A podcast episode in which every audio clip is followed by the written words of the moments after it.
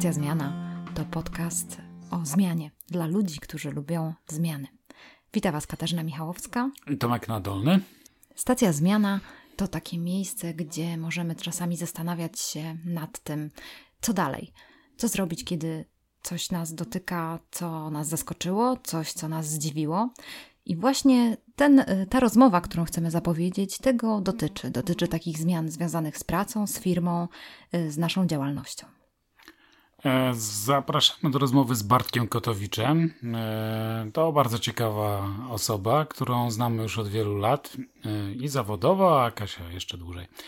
W każdym razie Bartek ma za sobą już ciekawe doświadczenia, o których będzie opowiadał, ale przede wszystkim zajmuje, ma własną firmę Studio Engram, która zajmuje się brandingiem, a my dzisiaj będziemy się zajmowali tą częścią brandingu, która dotyczy zmiany. Bartek też jest za taką, sam tak jak powiedział, takim rebrandingiem osobistym, ze względu na to, że mm, przez długie lata prowadził y, swoją działalność ze wspólnikiem, co było też, myślę, takim trudną sytuacją jest, kiedy y, wspólnie prowadzi się biznes i trzeba jednak rozstać się z osobą, wiadomo, z różnych względów. Czasami tak się dzieje, że, że musimy rozstać się ze wspólnikiem i wtedy trzeba na nowo ułożyć tą swoją działalność, na nowo ją zdefiniować, na nowo poukładać. I Bartek również o tym nam opowiada w tej części rozmowy. Bartek jest też rozmówcą, który wypowiada się z wielkim zaangażowaniem i lubi też pogadać. W związku z tym nagranie wyszło bardzo długie. Siedziałem długo nad nim i próbowałem powycinać co nieco, ale wszystko jest tak fajne, że stwierdziliśmy, że lepiej podzielić to na dwa podcasty.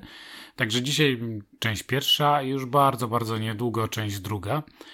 My też uczymy się utrzymywać dyscyplinę czasową, więc miejmy nadzieję, że takie wypadki będą się nam zdarzały troszeczkę rzadziej. Zapraszamy Was do słuchania.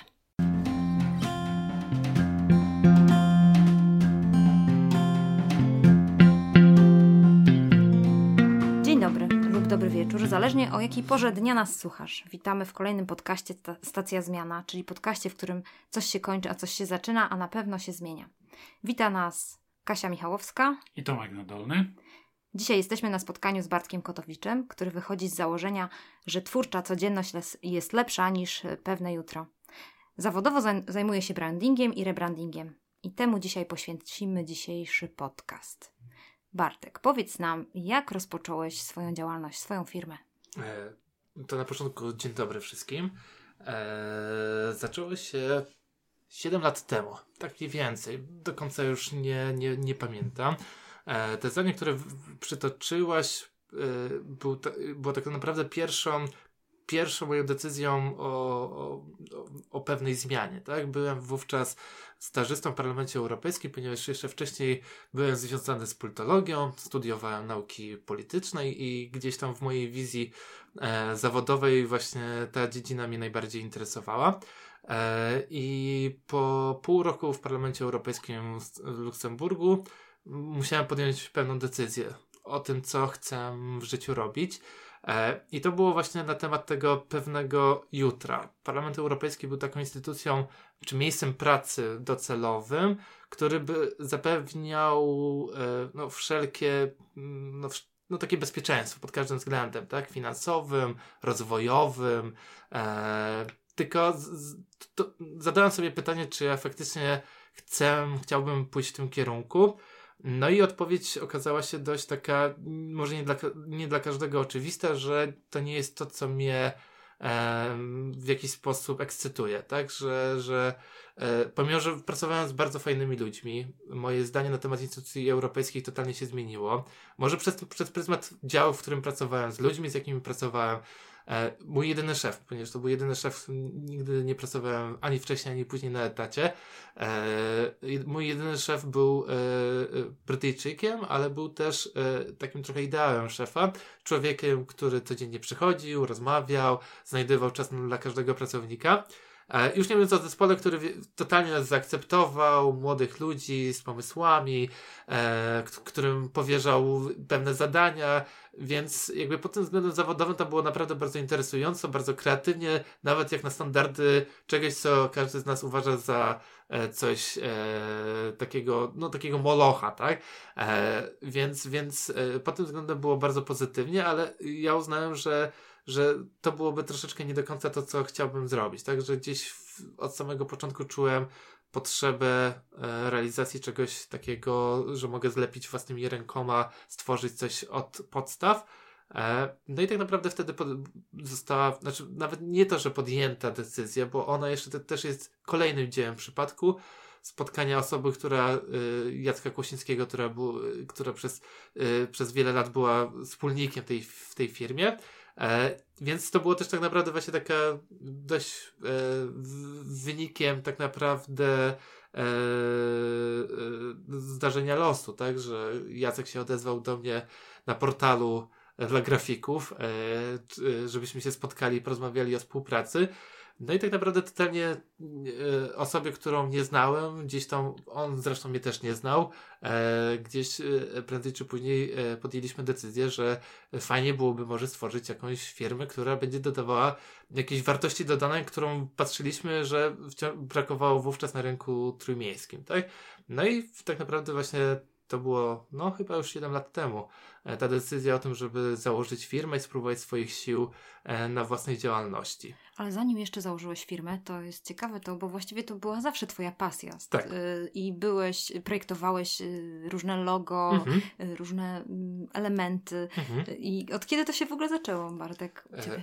E, e, też tego nie pamiętam, aczkolwiek ostatnio moja siostra powiedziała, przypomniała mi taką sytuację, o której ja już totalnie zapomniałem, E, jeszcze w dobie tak naprawdę bardzo umiarkowanego dostępu do internetu, czytaj, trzeba było iść do kafejki. E, ja nie miałem dostępu do internetu, nawet tego takiego modemowego, więc chodziłem do kafejki internetowej. Ja przypuszczam, że to było gdzieś początki liceum.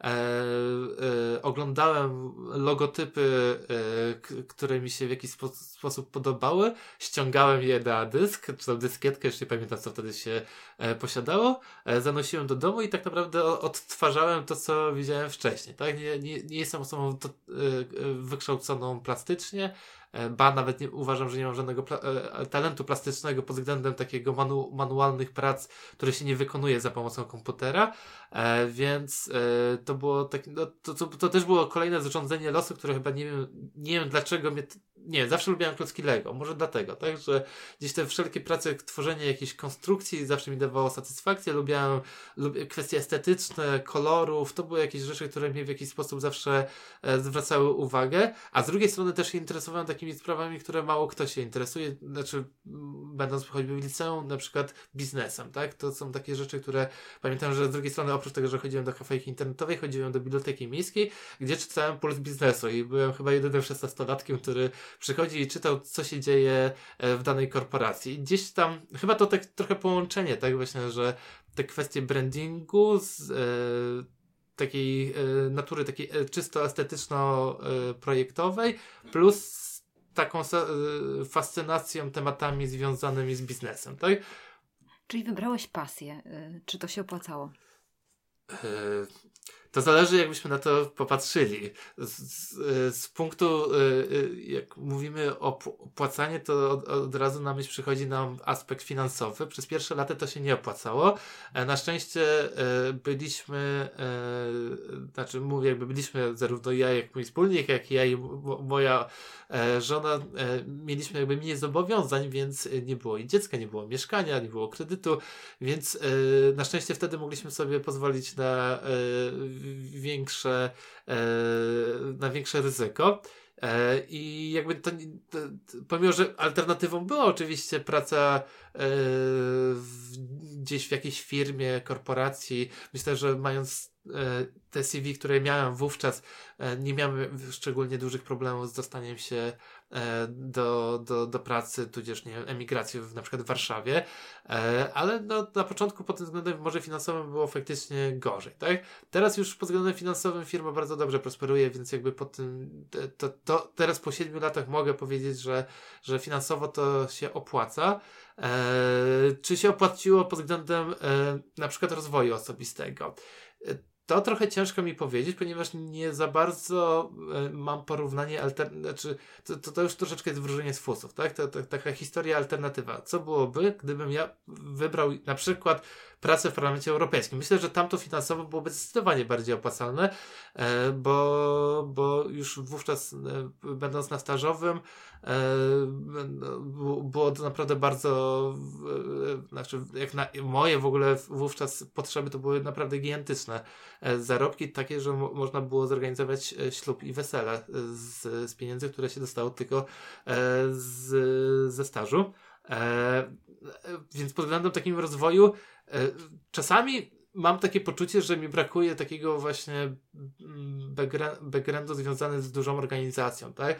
Żeby wejść z butami, tak trochę kolokwialnie mówiąc, do organizacji, to trzeba też trochę wiedzieć, jak ta organizacja funkcjonuje, tak? Więc może, e, może mam czasami takie odczucie, że tego mi brakuje, że, że może warto byłoby jednak e, mieć te kilka lat takiego stażu gdzieś w jakiejś innej organizacji, aczkolwiek z drugiej strony pół roku w Parlamencie Europejskim, instytucji, która zatrudnia kilka tysięcy osób, też mi bardzo dużo pokazała, tak? E, nie wiem, pod względem opłacalności to jest kolejny temat e, e, takiego trochę życia rodzinnego, tak? E, teraz patrząc pod uwagę, że e, gdzieś moje zaangażowanie w życie prywatne e, i gdzieś tam wiadomo, że własna firma oznacza pewne poświęcenia, tak? I no trochę chyba niestety jest tak, że przez te pierwsze lata to było jednak takie poświęcenie e, życia prywatnego e, kosztem, znaczy właśnie może nie, realizacja jakby tych marzeń biznesowych kosztem trochę życia rodzinnego, tak? E, ale myślę, że to taki trochę etap dorośnięcia do pewnych decyzji i poukładania sobie, że, e, że są rzeczy ważne i ważniejsze. E, I mi to trochę no 7 lat potrwało, póki uświadomiłem sobie, co jest w moim życiu ważniejsze. E, i poukładania tego pod tym względem, więc znaczy ja uważam, że generalnie każda decyzja jest opłacalna, tak? I trzeba e, i, i, i z każdej, nawet najgorszej sytuacji e, można wynieść jakieś pozytywne rzeczy. Więc nawet jeśli bym tak już bardzo szczerze przeanalizował sobie swoją obecność w takim życiu biznesowym, to na pewno są plusy i minusy, ale nawet te minusy moim zdaniem dały mi dużo wartościowych doświadczeń, które, na których mogę w jakiś sposób bazować i no tak już mm, myśląc, jakby, żeby nie powtarzać pewnych błędów, które się popełniło w, w przeszłości. I teraz y, wspomniałeś o Jacku Kłosińskim mm -hmm. i wy rozstaliście się. Y, no, jak, jak to wyglądało, jak to wpłynęło na twoje funkcjonowanie? Mm -hmm. e, y, jakby rozstanie no, było chyba rok temu mniej więcej, tak? E, no, dokładnie rok temu, bo teraz mamy luty, więc, więc prawie 12 miesięcy minęło. E, e, to było to dość ciekawe doświadczenie, tak? Bo będąc przez 7 lat, tworząc spółkę, całkowicie masz chyba inne doświadczenie niż osoba, która od samego początku prowadzi swoją działalność tak samodzielnie, tak? I to jest bardzo śmieszne, że że tak naprawdę po, posiadając firmę, ja dopiero po tych siedmiu latach poczułem, że teraz dopiero ją posiadam, że jestem na swoim, tak, tak, tak, tak, tak w stu procentach, tak? Więc e, było to, ten, ten, ten rok był bardzo e, ciekawym doświadczeniem, takim e, dużą zmianą, że pomimo, że pozostałem w tej firmie, przejąłem udziały i jakby kon, kon, kontynuuję działalność zarówno firmy Engram, jak i marki Pan Wizualny, to moje zaangażowanie w tą firmę mm, totalnie się zmieniło, tak? Ta perspektywa gdzieś tam, zawsze wcześniej mieliśmy podzielone pewne obowiązki, tak? Też była gdzieś ta e, możliwość, że jest druga osoba, że jest odpowiedzialność jednak też spoczywa na dwóch osobach. E, teraz już jest całkowicie inaczej, ponieważ no, w pełni wziąłem odpowiedzialność za firmę e, i no, takie zaangażowanie już jakby, no, jeżeli nie ja, to nikt inny tego nie zrobi, tak? Więc, więc jest to no, takie dla mnie efekt świeżości również, tak, że mogę sobie, e, że teraz mogę pokładać organizację według jakby moich mm, założeń, tak, tego co uważam za wartościowe dla firmy, e, więc też jest dla mnie taki totalny efekt świeżości, że po siedmiu latach, pomimo że nigdzie nie zmieniłem, pracuję w tym samym miejscu, w tym samym budynku, e, to wykonuję całkowicie inną pracę, a z drugiej strony mogę realizować pewne cele, które jakby wcześniej no, ciężej było realizować, tak? Więc no, tak suma summarum, bardzo fajne doświadczenia. Czyli to była zmiana, która pozytywnie postrzegasz, że nowe cele, mhm. nowe wyjście, tak? Mhm. Yy, na chwilę obecną tak. Na pewno myślę, że na samym początku yy, to yy, były bardzo mieszane uczucia, tak? Szczerze. To, to, to nie jest taka rzecz, którą człowiek się angażuje, tak? Angażuje nie tylko w kontekście firmy, ale w kontekście też i drugiego człowieka. Więc i zarówno dla mnie, jak i dla Jacka na pewno to nie był prosty, e, prosta sytuacja, którą można było sobie tak rozwiązać z dnia na dzień. Więc to też był taki proces jakby przechodzenia sobie z tej, z tej, e, z tej formy, gdzie jesteśmy wspólnikami do tego, że Jacek realizuje swoje projekty biznesowe, ja realizuję swoje projekty. E, ale już jakby, no, będąc chyba w tym momencie, jakby po roku z, z, rocznym bagażem doświadczenia, oceniam jakby zmianę, w której e, znalazłem się, no pozytywnie, tak, jak najbardziej. Czyli przeszedłeś taki, mm, taką zmianę, rebranding y, firmowy, można powiedzieć. Wiesz co, ja bardziej pod, y, y, jakby o rebrandingu chyba nie można powiedzieć, bym powiedział, że bardziej chyba y, zrobiłem własny personal rebranding, czyli takie jest, y, istnieje, bo to też jest śmieszne, że człowiek troszeczkę, funk- znaczy inaczej, marka funkcjonuje jak człowiek, także z jednej strony czasami mamy takie zmiany stricte wizualne, tak, zmieniamy sobie kolor włosów, nie wiem, chudniemy, e, pracujemy nad muskulaturą, cokolwiek, tak? E, z drugiej strony są takie zmiany, też na naszym wewnętrznym życiu, które dotyczą naszych wewnętrznych postaw, tak? Zmieniają nam się wartości, zmieniają nam się, e, nie wiem, pogląd na życie, na to, co robimy, tak? E, i, e, I tak samo trochę z markami jest, tak? Że z jednej strony mamy marki, które zmieniają się w sposób taki delikatny, mamy, zmieniamy kolorystykę, zmieniamy logo, ale są też takie zmiany bardzo gruntowne, które może czasami nie są w ogóle związane z, z tą taką zauważalną formą marki, e, czyli na przykład zmiana właśnie tego wartości, tak, pewnych usług, które oferujemy. I to tak troszeczkę jakby, jakby to przełożyć, to w jakim ja momencie się znalazłem, to faktycznie ta, ta zmiana e, trochę spowodowało jakby w moim wewnętrznym życiu takie trochę przewartościowanie właśnie pewnych postaw, tak? Więc ja, mo, można powiedzieć jakby, tak już roz, roz, jakbyśmy rozróżniali rebranding na i redesign, to ja przeszedłem w moim życiu właśnie takim troszeczkę yy, właśnie, można było powiedzieć, że przeprowadziłem proces własnego rebrandingu, tak? Czyli co jest dla mnie ważne, co jest, yy, co, jakie są rzeczy, które naprawdę w co wierzę, jakie są dla mnie wartości ważne, o których y, może przez lata zapominałem, albo którymi się nie kierowałem i gdzieś to właśnie taka zmiana, w której się znalazłem właśnie spowodowała właśnie jakieś takie e, e, zewnętrzne, wewnętrzne zmiany, bo zewnętrzne chyba się nie zmieniłem aż tak bardzo. Tutaj wrócił do tego, co e, powiedziałeś chwilę wcześniej. Użyłeś słowo świeżość, mhm. czy rodzaj takiego E, powiewu świeżości, tak. czy czegoś, co jest, nie wiem, odświeżeniem. Tak. E, no bo tematem dzisiejszej naszego spotkania i rozmowy jest słowo rebranding, mhm. e, z którym moim zdaniem jest kilka powiązanych problemów, ale też i kilka rzeczy, o których, o które chciałbym się Ciebie zapytać, mhm. Mm, bo uważam, że, że jesteś w stanie powiedzieć ciekawe rzeczy. Brand związany z człowiekiem i czy z marką, firmą już zacząłeś trochę nas wprowadzać mhm. w różnice, ale mhm. i podobieństwa. Mhm. Y, najczęściej rebranding kojarzy się ze zmianą loga. Mhm. Też temperatura dyskusji, jak zawsze to wywołuje, tak. zwłaszcza odkąd internet stał się naszym taką areną dyskusji. Mhm. Y, jest najwięcej skupiona wokół zmiany y, logotypów i oczywiście grupa, której się nie podoba jest zwykle bardziej słyszalna niż ta, która ma to tam gdzieś, mhm. albo której się to podoba. E, ale czy to nie jest tu coś dużo bardziej skomplikowanego? Mhm. Czy marka to nie jest jednak y, trochę bardziej skomplikowany proces? Mhm. Na czym polega rebranding, jak się go właściwie robi, Mhm. o co w tym chodzi. Mhm. Znaczy, jeżeli chodzi o sam koncept marki, jest zdecydowanie większy niż to, co my zazwyczaj widzimy i e, o czym dyskutujemy, tak? E, prawdą jest to, że e, no, fascynują większość ludzi, fascynuje takie aspekty czysto wizualne, tak? To jest rzecz, o której my możemy sobie opowiedzieć. Marka jest zdecydowanie większym i głębszym konceptem, ponieważ to jest troszeczkę taki fenomen kulturo, ku, kulturalno-społeczny, bym powiedział, tak? To, to, jest coś e, e, jakby tworzącego się w naszej wyobraźni, e, dotykający wiele różnych aspektów funkcjonowania organizacji, skupiających w sobie też pewną ideę tej organizacji, przynajmniej powinna, po, marka powinna skupiać sobie pewien przekaz, ładunek emocjonalny, który dana organizacja chciałaby przekazać e, do, do e, odbiorcy.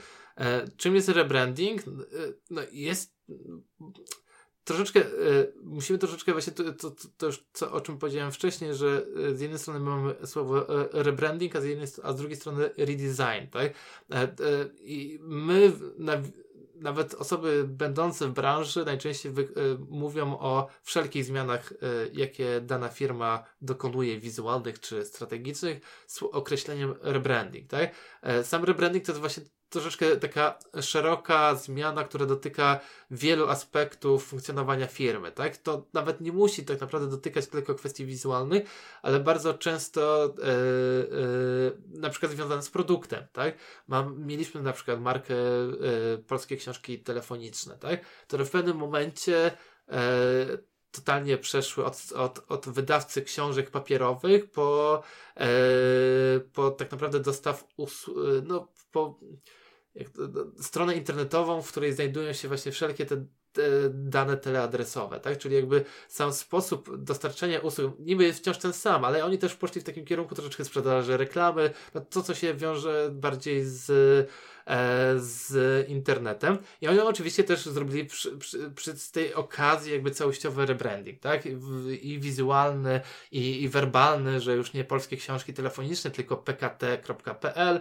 Więc tutaj w tym, w tym jakby w, na przykładzie tej marki, to można powiedzieć, że to było jakby totalny rebranding, tak? Na pewno też jakby pewne wartości marki się mogły zmienić, bo e, no, internet dostarcza e, wszystkie informacje zdecydowanie szybciej niż książki telefoniczne, tak?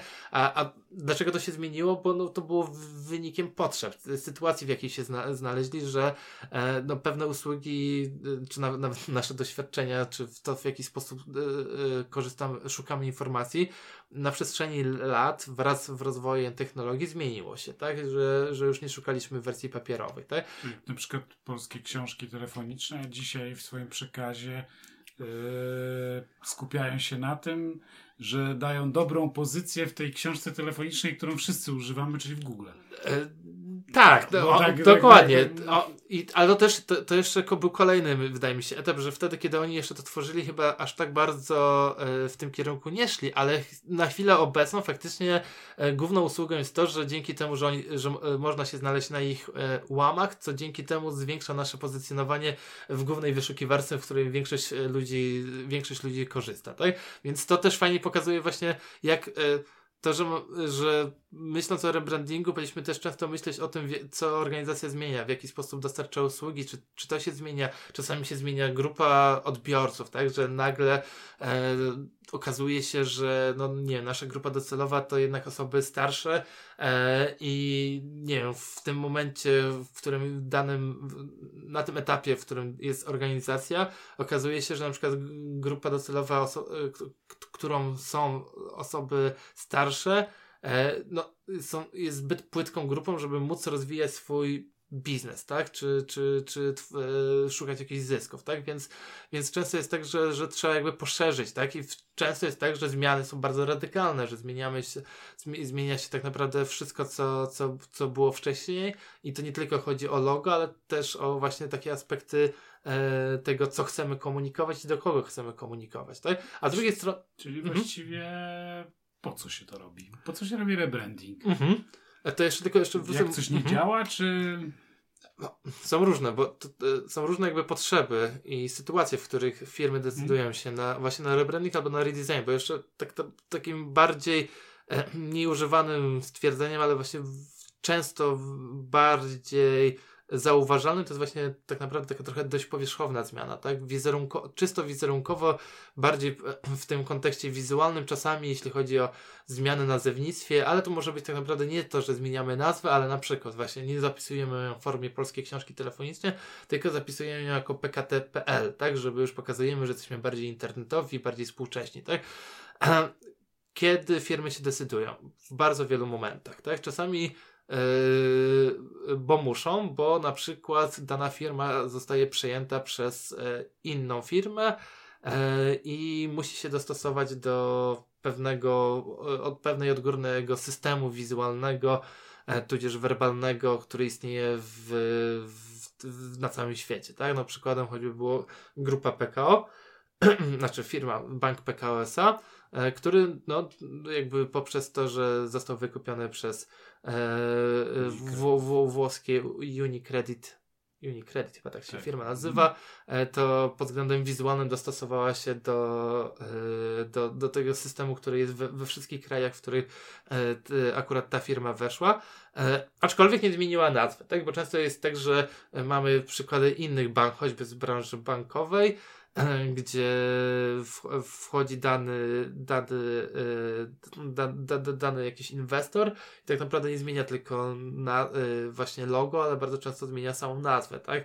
I takich kilka przykładów, y, no, y, również Lukas, tak, przez Paribas, jeżeli dobrze pamiętam chyba, tak? Zostało wykupione. Czy Credit Agricole? Albo Credit, a tak, chyba Credit no. Agricole, dokładnie, tak. Więc jakby tutaj właśnie dokładnie mieliśmy polskiego e, Lucas Bank, który no, czy, czy zawsze ma to sens? No to oczywiście to, to jest jakby drugie pytanie, tak? Bo z punktu widzenia na pewno inwestora ma to jakiś większy sens budowania własnego brandu. Z drugiej strony czasami w, e, e, mam wrażenie, że te zmiany nie są do końca przemyślane pod względem kontekstu, w którym dana marka funkcjonuje, tak? Czasami, tak kolokwialnie mówiąc, są zabijane bardzo fajne, może nie fajne, ale bardzo znane i rozpoznawalne brandy, a z drugiej strony czasami są wprowadzane na ich miejsce marki, które po pierwsze albo nam nic nie mówią, albo mówią nam bardzo dużo, ale w sposób nieszczególnie coś, co my rozpoznajemy. Nawet jak bardzo już taki pragmatyczny, znaczy praktyczny sposób myśląc o, o znaczy mówiąc na przykład o nazwie, tak, że czasami mamy do czynienia z francuską nazwą, którą przy Credit Agricole jest dość jeszcze prosto do, wypowiedzenia, ale mamy marki, które czasami nam bardzo ciężko yy, powiedzieć, no i pojawia się problem yy, właśnie choćby tego, gdzie, w jakim sklepie robimy zakupy, tak? Czy, czy w Carrefour, czy, e, czy jakkolwiek można byłoby inaczej powiedzieć, tak? E, innymi powodami to jest to faktycznie, że na przykład e, zmienia, zmienia to jakby tendencję tego, w jaki sposób klienci dokonują zakupów, tak? Czy zmienia się technologia dostarczania usług, czyli musimy się w jakiś sposób dostosować do tego, tak?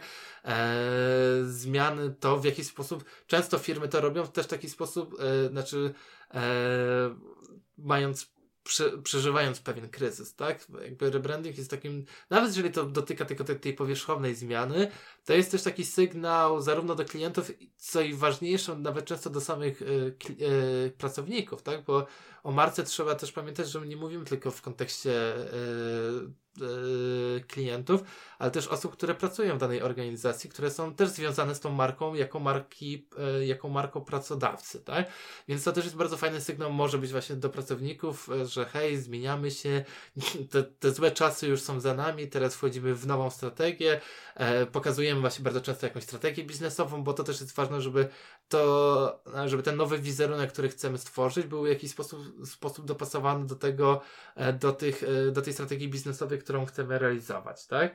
E, więc, więc tak, więc to mamy akwizycję, fuzję, często są, mamy po prostu dwie marki, które się łączą w jedną markę i wtedy też bardzo często e, warto stworzyć osobny brand, tak? Na przykład właśnie e, marki Orlen, która powstała z połączenia CPN-u i Petrochemii Płockiej, tak? I też pytanie, dlaczego ktoś podjął decyzję, żeby e, no, zamknąć markę, która choćby CPN, tak? No wydaje mi się, że... No, miała zresztą świetne logo. E, e, bardzo, tak. No jest masa zwolenników tego logo pod względem stricte wizualnym. Faktycznie jeden z najbardziej rozbudowanych systemów e, stworzonych w, w zamieszłych czasach.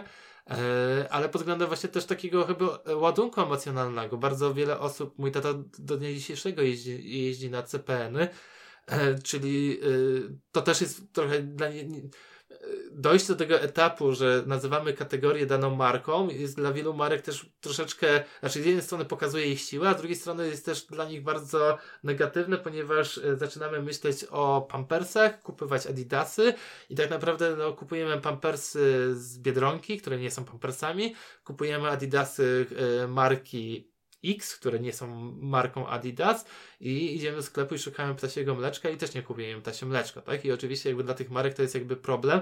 Z jednej strony dowartościowanie tego, że, że są tak na tyle rozpoznawalną marką, że zaczynamy określać ich e, daną kategorię ich nazwą własną, no ale z drugiej strony to właśnie rodzi pewne problemy, że, że e, panie w sklepie mówią, że tam są ptasie mleczko i my idziemy i znajdujemy całkowicie jakby, znaczy inny produkt, e, piankę tak, bo tak ptasie mleczko to, to powinniśmy nazywać pianką, e, pianką w czekoladzie chyba, tak? Więc tak, tak, tak jest profesjonalne, profesjonalne e, nazwanie e, danego produktu, tak? Czyli to, ale też e, skoro jesteś przy słodyczach, to mhm. jest taki ciekawy, obserwowalny dzisiaj przykład, e, czyli coś, co było kiedyś przysmakiem dla dzieci, mhm. słodyczą dla dzieci, dzisiaj ma zabarwienie erotyczne, czyli Kinder Bueno na przykład. Mhm. Zdecydowanie widać, że to ma być słodycz Zmiana. dla dorosłych. Mhm. Dostarczają raczej upominek dla osoby ukochanej. Tak. E, I tu chyba się zmieniła, no na, ja bym użył słowo repozycjonowanie, tak, czyli tak. tu się zmieniło tak. E, zupełnie. Mhm. Czym to się właściwie różni? Kiedy takie coś zachodzi? Mhm. Kiedy logo się tam nie zmieniło, nie, nie zmieniło a, a jeśli już to nieznacznie się zmieniało w ostatnich latach, bo ono tam trochę się zmieniło. Może jakaś delikatna ale... ewolucja ale, ale właśnie mhm. co tu się stało? Znaczy, bo, bo, można jeszcze powiedzieć właśnie, jeszcze rozróżnić, także ja, ja przynajmniej w swojej jakby takiej terminologii uważam, że rep, repozycjonowanie jest elementem rebrandingu, tak? E, I tam Czyli faktycznie... To się zawiera. E, t, tak, że się zawiera, ale jakby rebranding nie musi dotyczyć zmian wizualnych, tak? I w tym wypadku totalnie nie, y, marka jeśli chodzi o opakowanie, e, w żaden sposób się nie zmieniła. To, co się zmieniło, to przekaz, to co chcą przekazywać, jakie wartości i, do, i tak naprawdę do kogo, tak? E, co na to wpłynęło? Zapewne pewne podejście do tego, że e, wiadomo, że no, rynek nie jest czymś stałym, tak? Tam każdego roku powstają nowe produkty, tak? Jest konkurencja coraz większa e, i jeśli chodzi o ten case, ja dokładnie nie znam jakby e, jakie są, e, e jakie były ku temu powody do tych zmian, ale przypuszczam, że choćby że znalezienie może niższe, tak, że produkt dla dzieci mamy już masę, tak, i znalezienie czegoś bardzo unikalnego w, w tej kategorii e, klientów może byłoby czymś, no, mm, arcytrudnym, tak, a z drugiej strony nikt może, żaden produkt nie był pozycjonowany właśnie jako taki, e, no, coś bardzo przyjemnego, w taki, no, bardzo e, sensualny sposób i może e, jakby poprzez analizę konkurencji czy samej branży uznali, że to jest ten mm, taki na, na nasz e, e, e, rejon, w którym my moglibyśmy się zadomowić. Tak? I, I tak naprawdę dokładnie, czasami w ogóle nie trzeba zmieniać logo, można pozostawić. Pytanie, na ile to wciąż jest na ile taka zmiana jest wartościowa, tak? Bo czasami e, może być to problematyczne. W, tym kontekście nie było to problematyczne, ponieważ jeżeli dobrze pamiętam, chyba Kinder Bueno nigdy nie miało bardzo takiego dziecięcego klimatu na zasadzie jakichś bohaterów, kresko, kres, e, kres, taki kreskówkowy chyba nigdy na opakowaniu nie było, więc na szczęście jakby u nich ta zmiana nie musiała być aż taka bardzo duża, tak? E, ale czasami jest to faktycznie takie, że nie, nie trzeba zmieniać E, e, tej tożsamości wizualnej i werbalnej, e, żebyśmy tak naprawdę sprzedawali pod tym samym logo całkowicie inny produkt, tak? Często, cze, często stosowana taktyka. kiedyś kinder kanapkę do szkoły, a teraz raczej na budowę albo do biura. Tak, no e, bo to, a to czyli, mhm. czyli można sobie, znaczy tak jakby podsumowując, to mhm. na pewno istnieje rebranding, w którym można na przykład nie zmieniać loga. Można, można i to, to, co powiedziałeś z tą kanapką, to też jest bardzo fajna, e, fajna wskazówka, że często jest tak, że e, zmieniają się też nasze e, podejście do, do tego i pewne postawy, tak? Że czasami na przykład dzieci nie były, albo my dorośli nawet nie byliśmy świadomi tego, że powinniśmy zjeść posiłek, tak? I było tak, że jedliśmy śniadanie i przychodziliśmy po pracy, nie mówię o sobie, ale na, choćby moi rodzice zapewne tak e, w takim e, w, e, jakby mieli taki zwyczaj, że zaczynali śniadaniem, kolejny posiłek był w domu, tak? E, natomiast przyszła jednak. Ja tak, tak, a przyszła w pewnym momencie pewna świadomość tego, że posiłki powinno się jeść regularnie, ale co w sytuacji, kiedy jesteśmy w biurze, tak? No i tak naprawdę powstało wiele produktów, a za, a za nimi wiele marek, które odpowiadały na tę potrzebę, tak? Czyli mamy wszystkie produkty typu instant, gorące kubki. Ktoś jest takie słowo jak insight, tak? Czyli e, zobaczenie, jakie, e, w jaki sposób e, ludzie e, jakie mają potrzeby i jakie wynajdują pewne zastosowania e, po, y, pewnych produktów, tak? Że nawet choćby taka, bardzo pamiętam też bardzo śmieszna sytuacja, kiedy byłem u moich teściów, oglądam, y, nie mam telewizora w domu, więc raczej nie jestem za pan brat z aktualnymi programami i tam była, był program Perfekcyjna Pani Domu, która był taki bardzo żenujący o niskim poziomie product placement, to, że ona wchodzi do, do, do, toalety, która oczywiście była mała, większość Polaków ma raczej mało łazienki, toalety. I tam wskazuje, o, masz y, jakiś bardzo fajny velvet y, y, y, y, papier toaletowy marki Velvet, który jest dwa razy wydajny, więc nie musisz znajdywać dużo, e, dużo przestrzeni na ten papier toaletowy, tak? I to jest pewien insight, y, jakby zapewne badacze podeszli do, do tego problemu gdzieś na jakimś badaniu fokusowym, że wielu pro, e, problemem wielu Polaków jest to, że mamy małe łazienki i nie mamy gdzie trzymać tego papieru toaletowego. No prozaiczny problem, tak? Ale wokół tego Velvet nie zmienił rebrandingu, ale jestem w stanie sobie wyobrazić, że jeśli byłaby to potrzeba naprawdę wielu ludzi, żeby zmienić, totalnie repozycjonować markę Velvet, że to będzie najbardziej użyteczny papier toaletowy, tak? Że on będzie... Już nie mięciutkie. Tak, do, dokładnie, nie będzie już tego pieska, który... Zresztą pieska chyba już nie ma, ponieważ Velvet, o ile dobrze pamiętam, został wykupiony przez e, po, e, polskich, e, polski management jakby tej firmy, bo to był amerykański inwestor, i więc już pieska ogólnie nie ma, bo, bo piesek był symbolem chyba marki właśnie Velvet na całym świecie, ale właśnie odejście od tych takich czysto też kolejnych sensualnych doświadczeń po czysto prozaiczne i takie no, no trochę technologiczne bym powiedział, tak, że możemy robić dwa razy wydajny papier. E, nie wiem, jak jest oceniana ta wydajność, już nie pamiętam, czy chodziło o grubość, e, czy efektywność, ale no, no wiecie, no jest pewna właśnie potrzeba. Ktoś zauważył potrzebę i w jakiś sposób e, przygotował produkt, tak, ale to, to, to był tylko produkt, który odpowiada na pewne potrzeby, no ale tak jak mówiłem, byłaby szansa, żeby jakby wokół tego stworzyć całkowicie nowy wizerunek, który nie będzie pokazywał pieska, tylko pokazywał małą kuchnię, małą łazienkę, w której jest y, miejsce na wszystko, a tym bardziej się znajdzie miejsce właśnie na papier toaletowy. A wspominałeś o ryzykach, mhm. że taka operacja, no, jeśli, jeśli masz rzeczywiście rację co do tego to, to jest to bardzo poważna operacja, która może mieć ogromny wpływ na, mhm. na sprzedaż, na to, jak pracownicy odbierają swoją firmę, mhm. jak y, inwestorzy odbierają. Tak. Y, to co trzeba wziąć pod uwagę jako elementy, które y, ryzykujemy, kiedy mm, przeprowadzamy tak poważne zmiany? Mhm. E, takich czynników wydaje mi się, że jest bardzo, bardzo wiele. Tak? Znaczy, po pierwsze, moim zdaniem, warto przygotować cały ten, poukładać ten proces, tak? Zobaczyć, e, kto, jakby nie tylko to, że mamy właśnie grupę klientów, ale jakby e, wszystkich e, odbiorców czy osoby zaangażowane w dany proces, tak? Bo często na przykład firmy zapominają o tym, żeby, że zmieniając markę, zmieniamy, znaczy, że nie, nie robimy to tylko w kontekście naszej obecności na rynku, ale też na przykład względem pracowników, tak? Więc trzeba uwzględnić na przykład te wszystkie osoby, zwłaszcza pracowników, w proces tworzenia i przygotowania tych nowych, podwalin nowej marki, tak? Żeby e, pokazać, ale też i dać moim zdaniem jakby e, osoby, które pracują w firmie często mają zdecydowanie, e, choćby to, że mają styczność z, z klientami, są no, źródłem informacji, które osoby zarządzające nie są w stanie uzyskać, bo mogą pracować na 15 piętrze biurowca i tak naprawdę bardzo często nie mają żadnego doświadczenia z własną marką, tak? Czy z usługami, które oferują, tak?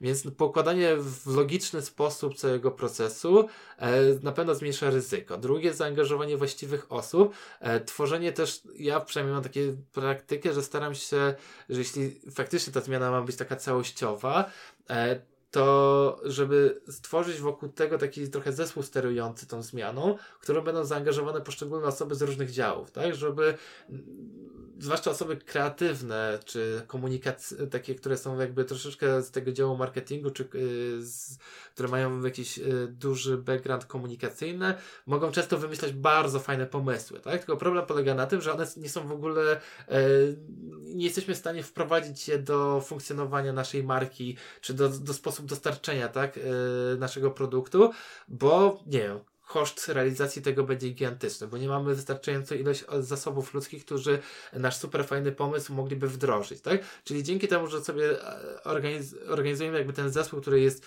są tam osoby z różnych działów, z, z różnymi doświadczeniami zawodowymi, są pewne, e, są w stanie zweryfikować już na tym wstępnym etapie e, gdzieś tam an analiz e, i pewnych pomysłów, takie wstępne mogą po prostu zweryfikować pod kątem e, no takim, czy jesteśmy w ogóle w stanie to zrealizować, tak? Więc to y, bym chyba jako drugą rzecz uznał za dość wartościową. E, trzecia rzecz to w ogóle przeanalizowanie całego y, tematu, z którym się stykamy, tak? Bo Czyli naj... zastanowić się, czy w ogóle tak, robić tak. i jak robić. Tak? Dokładnie. Tak? Po co jest nam na zmiana? Jakby dowiedzieć się, wejść głęboko w daną markę, tak? Czy w organizację, tak? Bo mm, z jednej strony jakby marka to jest coś takiego, co my nie widzimy. E, jest to pewien koncept, o którym wcześniej powiedziałem, troszeczkę w naszych głowach, e, który, ok, widzimy w postaci e, kolorów, symbolów, logo, ale tak naprawdę no, za, każdą, za każdym logo jest pewna organizacja, tak? To są ludzie, to są procesy, ee, to są właśnie jakieś duże przepływy finansowe, więc to, te, te wszystkie jakby aspekty trzeba sobie wziąć pod uwagę, żeby no, tutaj nie, nie, nie, nie, nie, nie stworzyć, znaczy nie, nie, nie wymyślić czegoś, co e, tak naprawdę będzie a, a, a, wykonalne, albo będzie, będzie nie będzie właśnie e, czymś pozytywnym, tylko jednak właśnie wprowadzi więcej zamieszczenia niż pożytku, tak? Więc jakby przeanalizowanie tych wszystkich aspektów, e, to jak organizacja działa, tak? E, e, dowiedzenie się tak naprawdę właśnie czym jest produkt, tak? Bo e, choćby ostatnio moja sytuacja jechałem do klienta, tak naprawdę byłem przekonany, że, e, że klient jest w jednej branży, a później się okazało, że tak naprawdę, że nie, że on nie jest producentem, tylko sprzedawcą, tak? To nie było jasne e, z informacji, które widzieliśmy na stronie internetowej, to, bo to też nie jest informacja, którą jakby klient akurat musi wiedzieć, tak? Acz, aczkolwiek dla mnie, jako osoby, która będzie badała tą markę, jest bardzo ważne, czy mówię o producencie, czy mówię o sprzedawcy, tak? Bo to są całkowicie jakby dwa, e, dwa różne sposoby pozycjonowania tej marki, tak? Później przeanalizowanie tego jakby e, otoczenia, w którym dana marka jest, tak? Konkurencji, e, no, no zrobienie jakby takiej całej porządnej roboty związanej właśnie takiej, bo, bo ta kreacja, którą widzimy na samym końcu, to właśnie jest takim ostatecznym elementem, tak? I ona oczywiście wywołuje e, największej emocji, no ale jest tak naprawdę tak, tym, tak jak mamy ten cały koncept góry lodowej, jest e, wierzchołkiem góry lodowej, natomiast to wszystko, co jest e, pod oceanem, to my zazwyczaj nie widzimy, tak? Więc e, jakby trzeba przekopać i przejść przez te wszystkie elementy, angażując wiele różnych środowisk danej organizacji, sprawdzając otoczenie, interesariuszy, e, żeby móc jakiekolwiek logiczne i no takie właśnie nie wprowadzające ryzyko e, wnioski zaproponować organizacji. Aczkolwiek ryzyko zawsze jest, bo tego się nie da przetestować. Znaczy, można przetestować. Oczywiście też są badania. Można sprawdzić pewne koncepty komunikacyjne, tak? Czy idziemy w kierunku e, marki, która będzie teraz bardzo agresywna na przykład, tak? Albo będzie bardzo żartobliwa. No, są pewne jakieś takie koncepty. Mamy wiele ciekawych marek, tak? Są, są Mamy, e, nie wiem, markę New Mobile na przykład, tak? która, e, nie wiem czy, czy znacie, ale to, to taka, która e, troszkę bardzo w kolorowy sposób pokazuje swoją tożsamość wizualną. Jest mocno cool. Bo jest mo- tak, mocno skierowana do, do, do, do takiej grupy do, do, do, docelowej, która ten sposób jest dla nich dość normalny, tak? Oni jakby jakby tam w kontekście takim wizualnym, tak? Ale też nawet języka, tak? Tam, tam masz słowo siema, są jakieś słowa takie, które są naturalne dla, dla grupy docelowej. E, no ale jest to pewien bardzo charakterystyczny e, koncept komunikacyjny, który całkowicie jest inny niż Play, tak? E, no może Play to jeszcze e, bym powiedział, że Play też jest bardzo jakby dość unikalny, ale powiedzmy bardziej Orange albo Plus, które są takimi markami dość E, no nie chcę powiedzieć generycznymi, ale na pewno takimi bardziej masowymi, powszechnymi, tak? Więc jakby y, tu widzimy, że ta marka jest całkowicie inna, tak? E, tam na pewno konceptów też mogło być kilka e, różnych, no i więc warto przeprowadzić sobie badania, choćby właśnie takie badanie fokusowe, że spotykamy się gdzieś w, w kilka osób, tak? Jest moderator, który w pewien sposób moderuje dyskusję i sprawdza reakcję na to, czy, czy nasza koncepcja, która właśnie pokażemy, że ta marka będzie agresywna, może będzie używała, e, choćby też marka Sinsei na przykład, ja nie mówię, że to jest marka agresywna, ale to jest marka dla niegrzecznych e, dziewczyn, tak, dziewcząt, taka pokazana też, no, bardzo ciekawy jakby koncept, tak? No, sprzedają po prostu yy, ubrania skierowane gdzieś tam do młodszych dziewczyn, no ale gdzieś wokół tego z, stworzyli właśnie taki brand, yy, czyli właśnie... Są w okresie buntu? Tak, dokładnie, dokładnie. Słowo bunt, yy, gdzieś ta niegrzeczność i tak dalej, to są takie rzeczy, które nie, nie do końca mogę powiedzieć, bo nie znam, nie, nie, nie mam koleżanek, a moja córka też nie jest jeszcze w tym wieku, więc jeszcze nie mogę powiedzieć, czy co dokładnie ta grupa docelowa prze, przechodzi, ale przypuszczam, że ona jest bardzo faj, autentyczna dla tych osób, tak? No i to jest właśnie fajne i to, i to możemy sobie przetestować też na grupie jakby docelowej w ramach badania i sprawdzić to, czy, czy to, co my proponujemy, my często przedstawiamy kilka takich koncepcji i sprawdzić, która jest najbardziej dopasowana i która faktycznie nie be, będzie dla nich najbardziej taka z którą oni będą się utożsamiać, tak? Bo to jest jakby najważniejsze też w brandingu, żeby stworzyć pewną więź pomiędzy marką a, a człowiekiem. Tak się mówi, że marka dobra to jest taka, z którą ty miałbyś ochotę wyjść na piwo. Ponieważ nasz rozmówca był bardzo rozgadany, to dzisiaj bardzo krótki tip, z którego zresztą Bartek skorzystał. Eee, to taka aplikacja, którą ja używam na co dzień, nazywa się Charlie. Eee, Charlie bardzo dużo wie o naszych znajomych nieznajomych. E, jest to taka aplikacja, którą sobie znajdziecie w App Store i chyba jest też na Androida. Ja ją używam do tego, żeby przygotować się do spotkań lepiej. Czyli jest ona zintegrowana z moimi kalendarzami, więc jeśli w moim kalendarzu pojawia się jakieś spotkanie, a ja wszystkie spotkania odnotowuję w kalendarzu i staram się też wpisywać z kim e, ono jest i w jakim celu, ile będzie trwało i gdzie i tak dalej, e, to Charlie od razu próbuje zaciągnąć wszelkie możliwe informacje z sieci społecznościowych i z internetu ogólnie dostępne na temat e, tego, co może być interesujące z punktu widzenia rozmówców, których spotykamy. To może nam ułatwić po pierwsze small talk i znalezienie wspólnych tematów, to może nam ułatwić lepsze przygotowanie do rozmowy, ale też, co jest bardzo ciekawe, to Wam bardzo ładnie pokażę, ile o Was internet wie ile o Was, ile o Waszych znajomych, o Waszych y, partnerach biznesowych, y, o osobach, które po raz pierwszy widzicie. Y, możecie zobaczyć, jak bardzo dość sprytny algorytm jest w stanie wygrzebać czasami dość czułe i dość prywatne informacje na ich temat to jest bardzo ciekawe doświadczenie. Nawet gdyby Wam to się nie przydało i gdybyście mieli mało służbowych spotkań tego typu, do których musicie być specjalnie przygotowani, e, to warto. E, Charlie mi bardzo dużo ciekawych rzeczy powiedział o Bartku przed naszym spotkaniem. E, pokazał mi różne linki, których wcześniej nie widziałem. Pozwolił mi się lepiej przygotować do podcastu ale też no zawsze mnie zdumiewa ilość informacji, które każdy przeciętny użytkownik internetu jest w łatwy sposób w stanie wygrzebać na nasz temat i to tak trochę jako refleksja, trochę jako tip, coś co może się Wam przydać, bądź coś co jest po prostu przestrogą.